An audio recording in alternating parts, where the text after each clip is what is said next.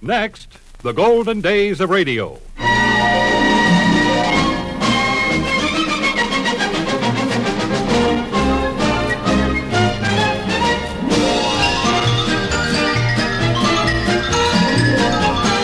Hi, this is Frank Bresee, inviting you to join me for the golden days of radio. Great moments from radio programs of the past, headlining some of the world's most famous personalities.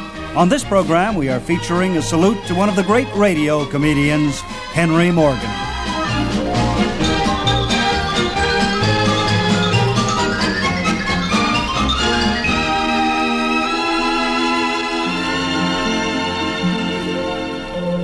During the 40s, one radio comedian outshined all the rest. Not because his material was always that great, but his delivery was outstanding. And for sheer bravery, he won the award every time.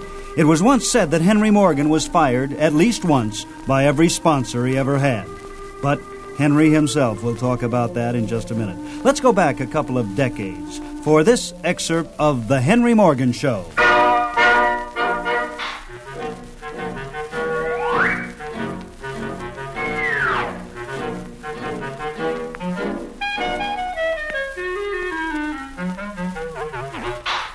Why, good evening, anybody. Here's Morgan, Henry V. Morgan. Tonight's program is presented by the publishers of Squire, the magazine that owns property. On page one is a picture I can't show you, family program. On page two is a story I can't read to you, it's copyright. On page three is a joke I can't tell you for the same reason about the picture on page one. In the first ah, place, it was the first and darn near the last monologue. The only show done with just one guy. The music on it, the recorded music, was all odd. In between, I would do little pieces of, oh, humorous material that I wrote. And what used to bother me the most was that people would always say to me, Oh, you're Henry Morgan. Where do you get those records? Well, you know, what about the funny stuff that I was bringing in, I thought. That got to be mentioned after a while. But uh, the only other thing of note about it was that when I did live advertising, I made fun of bad advertising. People remembered it as me making fun of the product. Didn't do that at all. Obviously, uh, the clients could quit at any time. One night, um, I did actually kid the product itself. Well, his main product were, was elevator shoes, which sound a little funny. Adler elevator shoes that made you almost two inches taller. The slogan was, now you can be taller than she is. Well, comes one spring, and he comes out with a line of loafers, but in dreadful sounding colors. So I said on the air, of course I wouldn't wear them to a dogfight.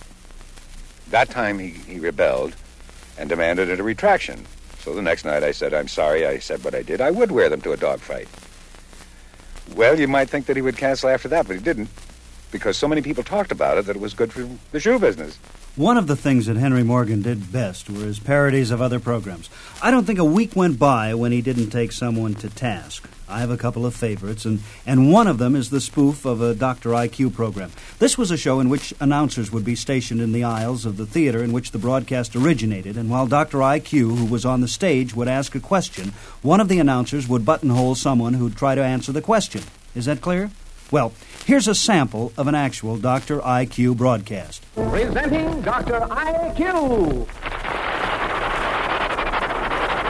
Thank you, thank you, Mr. Anthony, and good evening, ladies and gentlemen. My assistants are stationed throughout the audience with portable microphones, which will enable members of the theater audience to remain in their seats while answering the questions I ask from the stage. And may I present those assistants? Ed Reimer's on my right downstairs. Thank you, Doctor. Ward Fenton in the center aisle downstairs. Thank you, Doctor. Pat Hill on my left downstairs. Thank you, Doctor. Ken Powell in the right balcony. Thank you, Doctor. Charlie Lewis in the center balcony. Thank you, Doctor. And Bill Mayhew in the left balcony. Thank you, Doctor. And so to our first contestant of the evening, Ed Reimer's on my right downstairs. I have a gentleman, Doctor. Fifteen silver dollars to that gentleman with the correct answer to this one. Suppose you've known so many girls you've forgotten a lot of their names. I'll give you some clues as to where they were or are, and you tell me, according to familiar songs or books, the girl's name.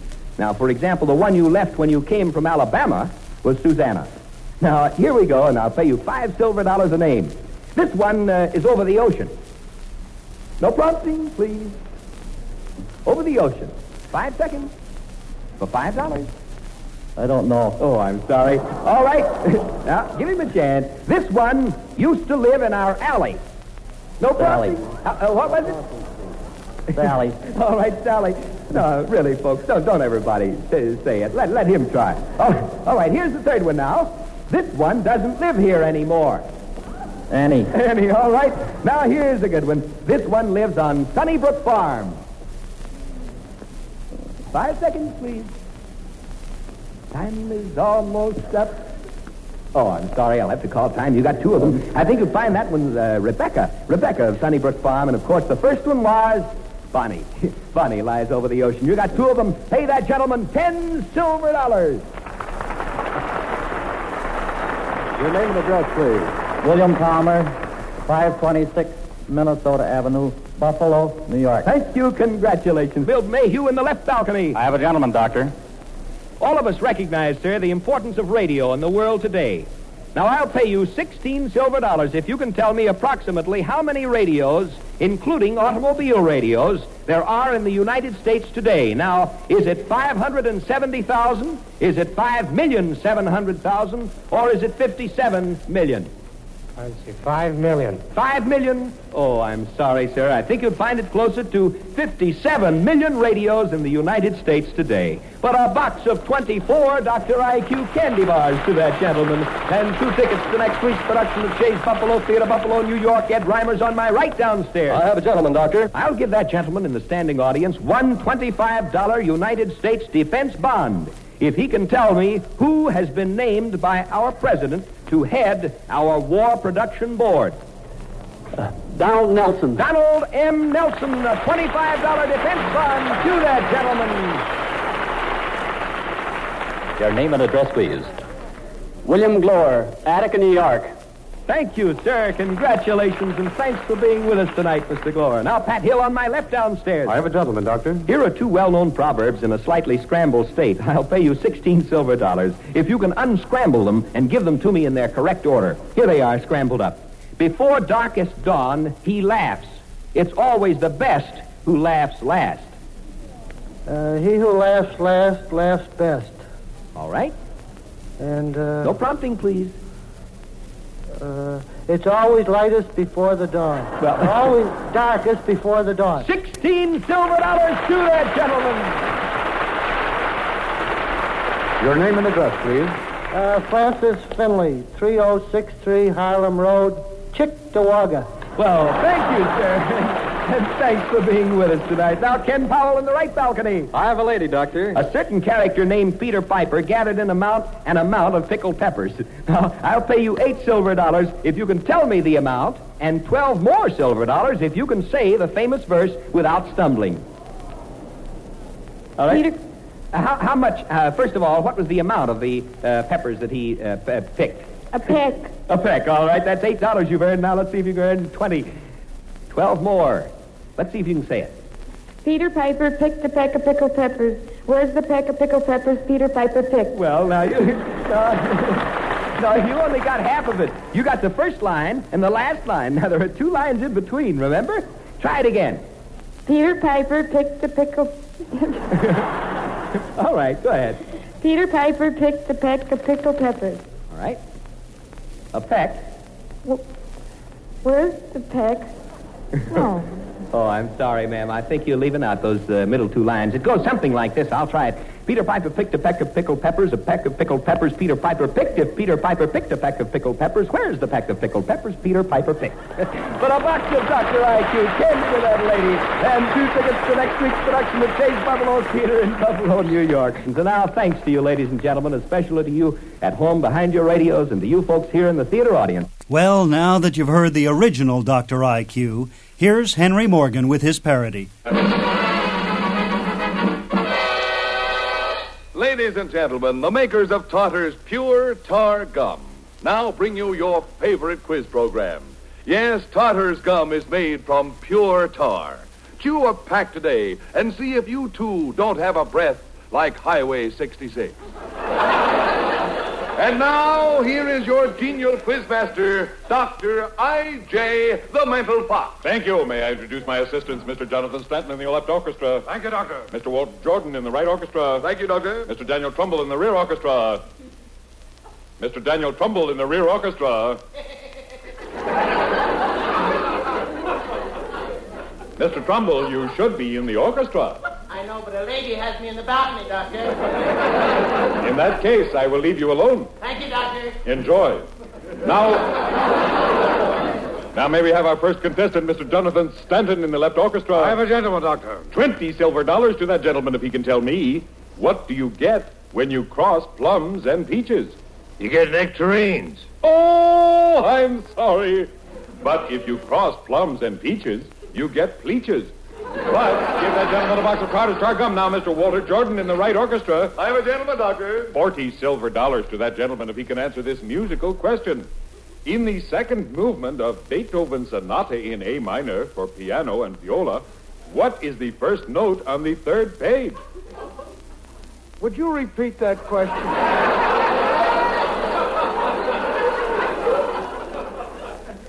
No. Well, could you at least give me a hint? Yes, his first name is Ludwig. Can you give me another hint? Very well. When you're at the seashore, what is it you see? Uh, uh, C. The first note on the third page is C. Oh, I'm sorry, but I think you'll find that the first note is F sharp.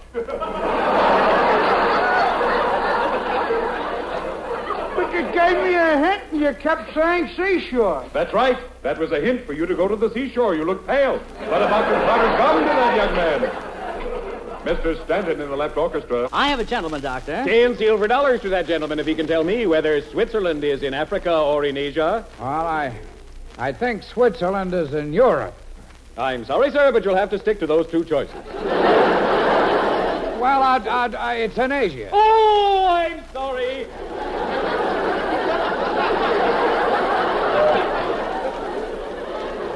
I think if you look it up, you'll find that Switzerland is in Europe, but give that gentleman a bag of butts nuts. Next contestant. I have a gentleman, Doctor. 24 silver dollars to that gentleman if he answers this question. Think now. Is Abraham Lincoln dead or alive? Uh, he's dead. Oh, I'm sorry. But if you look it up, you'll find that Abraham Lincoln lives in the hearts of all of us.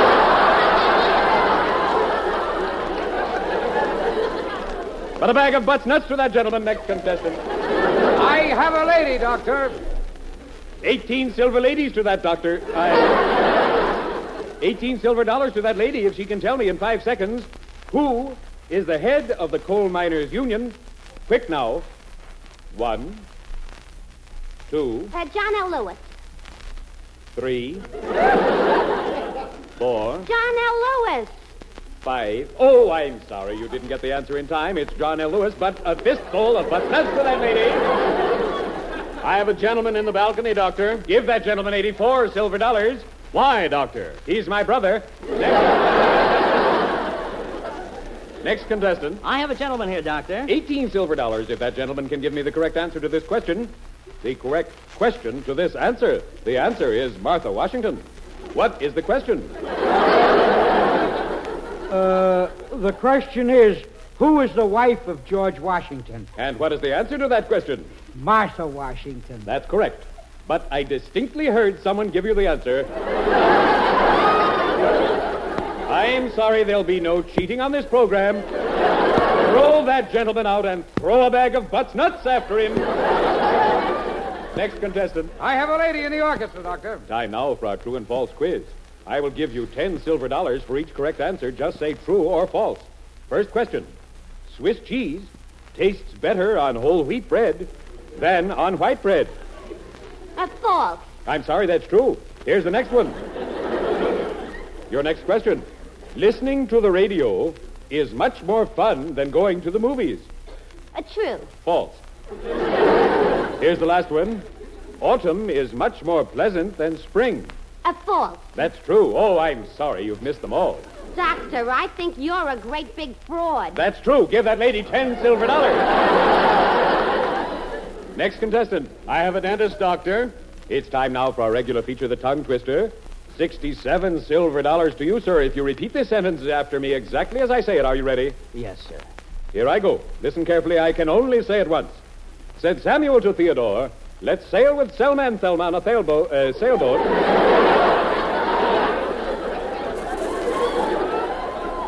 Said Theodore to Samuel, uh, Samuel, shall we sail on Saturday or Sunday? Uh, Sunday? Listen carefully, I can only say it once.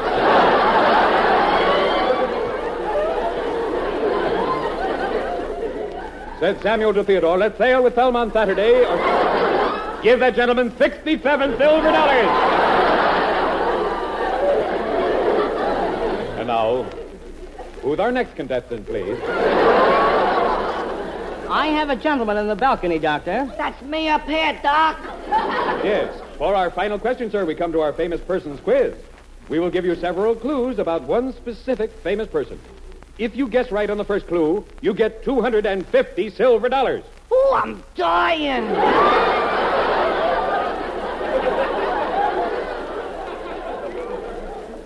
But with each clue asked, the prize goes down, and the money goes into a special jackpot.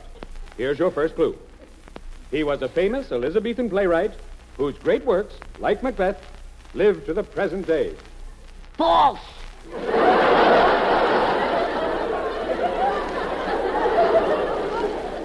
I, I'm sorry, sir.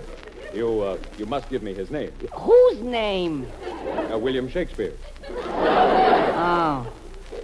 Well, give me another clue. Maybe I can catch it. Very well. Second clue about this famous man for 200 silver dollars. This famous playwright is living today and is the author of Hamlet. What's his name? William Shakespeare. I'm sorry, sir. I said he's living today. Uh, Shakespeare is dead. When did he die? Between the first and second clues?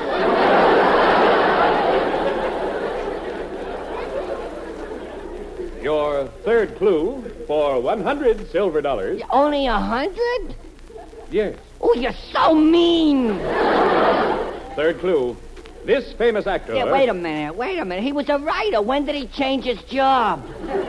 I'm sorry, sir. You'll have to listen to the clues more carefully. This famous actor, who was born in the Elizabethan period during the 17th century, now has a radio program of his own. Al Jolson wrote Hamlet?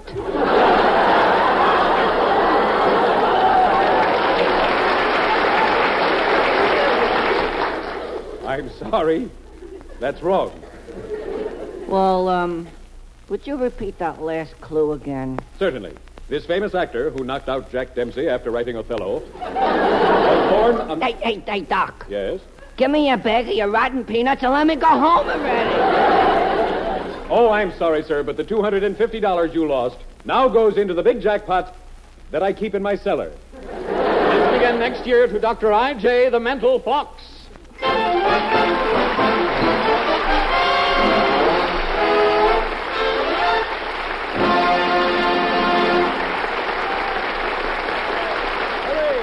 Another program Henry Morgan did his best to defame was The Answer Man, and he did it with this delightful spoof. People are asking more questions today than ever before and getting fewer answers. In an effort to alleviate this shortage of answers, we bring you now the man who knows everything, the Question Man. And here he is, the Question Man. Good evening. Our first question, sir, comes from Mrs. J.W. of Nantasket, who writes A friend of mine often uses the expression, butter wouldn't melt in his mouth. What does she mean? She probably means oleomargarine. Mrs. T.D. of Portland writes as follows A man I know claims that scientists have discovered definite evidence of life on the planet Mars. His brother, however, disagrees. Which brother's right? Uh, the Wright brothers made their first flight at Kitty Hawk. And here's a letter from Kitty Hawk. She asks She asks, should you keep a box lunch in a lunch box? No, you should remove the box lunch before eating the lunch box. Unless the lunch contains locks, in which case you remove the lunch locks from the lunch box.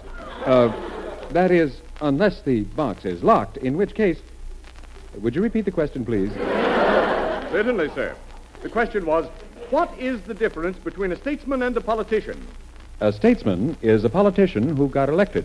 Thank you, sir. That was the Question Man brought to you ever so often as a public service.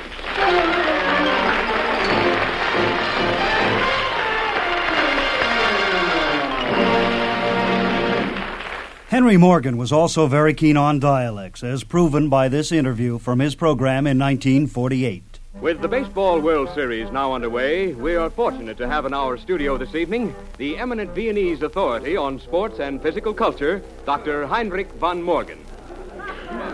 Dr. von Morgan is the author of such well known books on sports as Ten Important Differences Between a Baseball Pitcher and a Water Pitcher, and How to Play Soccer with Torn Socks, as well as such books on physical culture as Easy Ways to Add 10 Inches to Your Spine. Good evening, Dr. von Morgen. Also, Doctor, in America, the boys and girls like to play baseball. What do they do in your country? well, during the day they go to school and work, and at night they, uh, I uh, do not understand the question. No, Doctor. I'm referring to baseball, which, as you know, is the great American sport. In your country, do you play baseball? No, I'm too old. but in my country, we believe absolutely that sports is um, uh, uh, athletics is uh, uh, building up the body. It's, um, uh, money is more important. But, Doctor, I understood that you put great stress on the human body. In fact, I was most impressed with the photograph of you wearing tights that has been reproduced in so many physical culture magazines. You're a picture of virile strength. What made you look that way? The picture was touched up a little. You mean you didn't actually look that way? Well, I was a little uh, uh, around uh, uh, too much in front and uh, in back too. I can't explain in English. I was Gewölbenschaften und übergefangen Bild mit What does that mean, Doctor? Fat. Doctor, do you have any ideas for American young men on how they can get a beautiful body? Well, if they see a girl, uh, I. like that stuff. I don't understand the question. I'm referring to hints on building healthy bodies. For example, do you think that deep breathing is or is not necessary? Not necessarily. Then you disagree that it's necessary? Not necessarily. Well, do you mean that it not necessarily is or that it not necessarily isn't? Money is more important. How about exercise? I don't like too much exercise. Why not? It's too much. In conclusion, Doctor, what do you think is the most important factor in health? Exercise, diet, weight, fresh air, clean living? I choose number two. I think you're right, Doctor. Well? Well, what? Where's the Frigidaire? Good night, Dr. Von Morgen.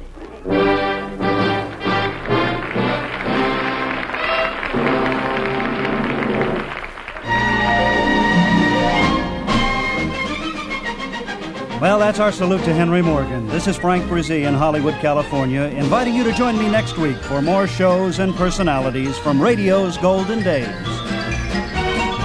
This is the American Forces Radio and Television Service.